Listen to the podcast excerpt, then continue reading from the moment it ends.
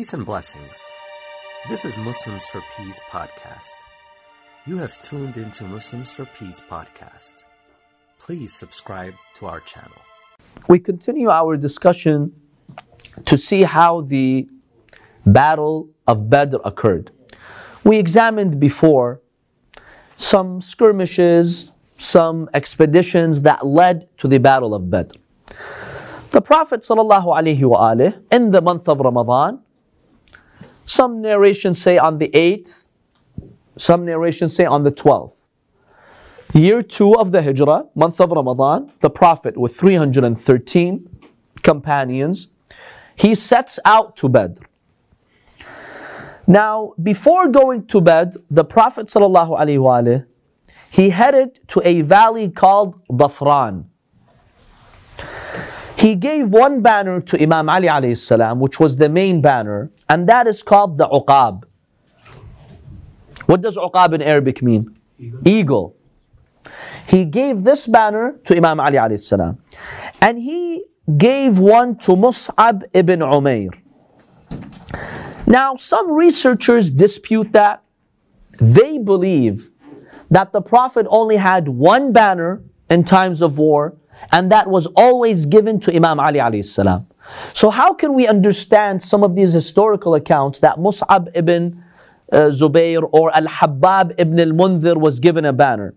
The way to understand that is that possibly Imam Ali ibn Abi Talib was given the main banner, and then to represent the Muhajirin and the Ansar, there were sub-banners, let's call them. So Mus'ab ibn Umayr, he represented the Muhajirin. He had a small banner for the Muhajirin. Al-Habbab ibn al-Munzir, he represented the Ansar, so he had a banner. But the main banner was always under Ali ibn Abi Talib alayhi salam. So the route that the Prophet took was Medina, to the valley of Dhafran, then to the valley of Badr. This is the route that the Prophet took. Now, historically, the Prophet passed by these areas. They went on the valley of Al-Aqiq, then on Dhul-Hulayfa. These are areas in the Arabian Peninsula.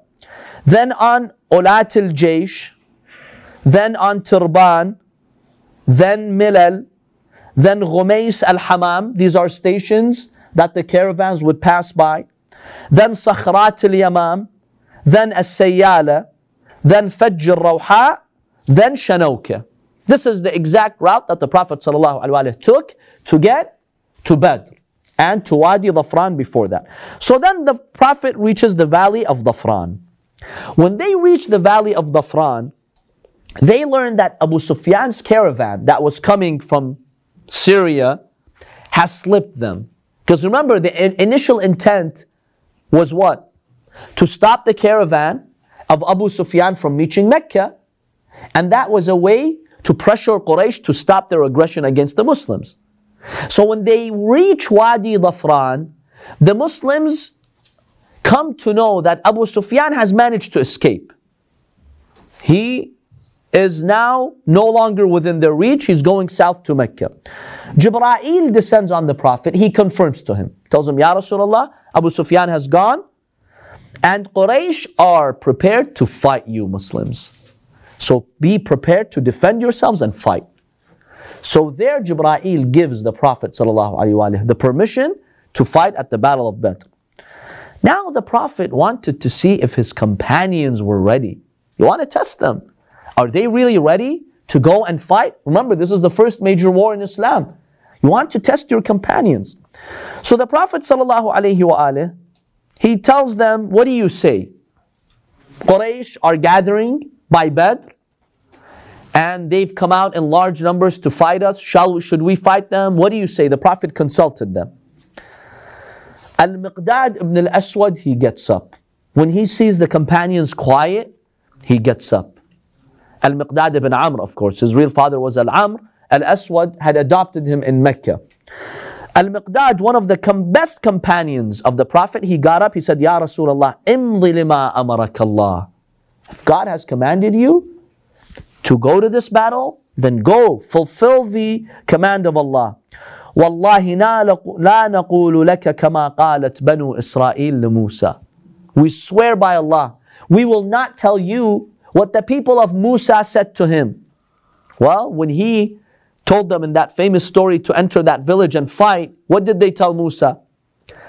فَاذْهَبْ أَنْتَ وَرَبُّكَ فَقَاتِلَا إِنَّنَا هَاهُنَا قَاعِدُونَ. Musa, you and your Lord, you go fight. We're staying here. That's what the Bani Israel said to Musa after all the favors that Allah had on them. After Allah saved them from the Pharaoh. You go and fight. We're not coming with you. Al-Miqdad says, I swear by God, we're not going to say that. Instead, we will say, اذهب أنت وربك فقاتلا إنا معكما مقاتلون. Yes, you are going to fight. Allah is with us, but we shall also support you.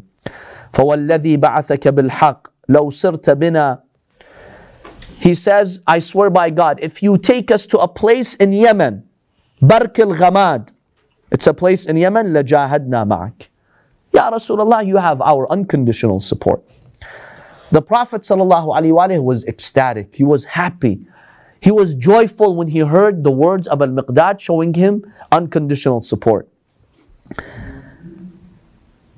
Ibn Mas'ud, one of the companions of the Prophet, and you know other schools of thought have a lot of respect for him.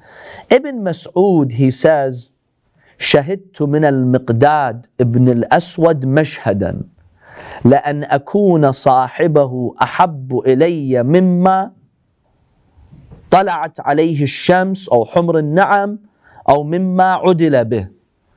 He says, I saw a scene. I witnessed an event with Al-Miqdad. I wish I would have been the highlight of that event. I would have got the credit that Al-Miqdad got. If you give me the world, I wouldn't care. And he tells us the story of how Al-Miqdad said what he said, and the Prophet ﷺ prayed for him, and he says, Ibn Mas'ud, he says, the face of the Prophet illuminated, radiated with joy when he heard the words of Al-Miqdad. I wish I would have had that virtue. So Al-Miqdad, he gets up and he mobilizes the companions to give their support. Now remember, this time, most of the army of the Prophet was from who? Muhajirin or Ansar? The Ansar. This was the first time that the Ansar, the companions of Medina, came with the Prophet ﷺ. Up until now, the Ansar were quiet. And remember, the Ansar, they signed a treaty, the document of Medina with the Prophet, that if Medina comes under attack, we're obligated to support. But were they obligated to go out, outside of Medina and fight with the Prophet? They were not obligated. So the Prophet did not want to impose on them. So the Prophet, when Miqdad and others show him support, the Prophet says, no, no, I want to hear the people. And what he meant by the people is the Muhajirin. I want, uh, the Ansar. I want to hear them. Do they also support this? Because remember, they're not obligated by any treaty to come and support us in this battle. I want to know what they said, say, say about this. So the Ansar realized the Prophet was hinting them. فقام سعد ابن معاذ الأنصاري. Sa'd ibn Mu'adh, this great companion, he says, لَكَأَنَّكَ يَا رَسُولَ اللَّهِ تُرِيدُنَا. He says, Ya Rasulullah, it seems you're referring to us. You want us to say our position. He says, yes. He says, my parents are sacrificed for you, Ya Rasulullah. We believed in you, in your message. And we believe that the religion, the unseen religion that you brought for us from Allah subhanahu wa ta'ala, through unseen ways, through revelation, is from Allah, and we believe that. And we gave you our unconditional support. So Ya Rasulullah, if you've been instructed by God to go to this battle, go, we are with you. We shall give you our support. Ya Rasulullah, I swear by God, if you go to the ocean, to the sea, and you tell us go to the sea and cross it with us, we'll do that. So Sa'd ibn Mu'adh, he beautifully gives the support to the Prophet ﷺ. And the Prophet ﷺ, he thanks him and he thanks the Ansar for this very brave stance that they showed. So the Prophet is very happy. He thanks his companions. He tells them, Siru ala barakatillah wa abshiru. Now that I see you are firm in your iman and you want to defend the religion of Islam, let me tell you that Allah is going to give us victory in this battle. We shall be the victorious ones. See, up until this moment, the Prophet didn't tell them who's going to win the battle. There was a high chance that the Muslims could get killed and eradicated, and most of them would have perished. The Prophet, once he saw they were firm, then he told them. Does this remind you of a scene with one of the Imams of Ahl al-Bayt? Imam al-Hussein alayhi salam. When did he show his companions their positions in paradise? Once he tested them and he told them you could leave, take advantage of the darkness of the night and you can leave. When they stayed, they showed their determination to stay with him. The Imam says, okay, now I will show you your position. Same thing the Prophet did. Up until this point, the Prophet never promised them victory. He never told them God is going to give us victory in this battle. It was a fifty fifty case. In fact, there were signs that the Quraysh would win due to their larger numbers. When he saw their firm, he says, okay, I'll tell you, God has granted us victory. And the, and the Prophet says, it's as if I can see their dead bodies, the enemies. So the Prophet leaves Wadi Dhafran and they reach the area that is called Badr. It was a very large area that they reached. When they reached Badr in the evening, the Prophet dispatched a few Muslims to the water of Badr. It had an area where there were springs and wells. Basically, the caravans that passed by the route of Badr, they would go and stock up on water supplies. So the Prophet dispatches a few Muslims and he tells them, go to that water, water area and gather intelligence. See if you can see any traces of Quraysh in the area. So when they go to the water of Badr, these Muslim men, they came across two men from Quraysh. One of them, his name was Aslam. He was from Bani al-Hajjaj, the tribe of Hajjaj. And the other one was Urayth from Bani al-As. These two men who were from Quraysh were at the watering area. So they were carrying water for Quraysh. The Muslims asked them, who do you belong to?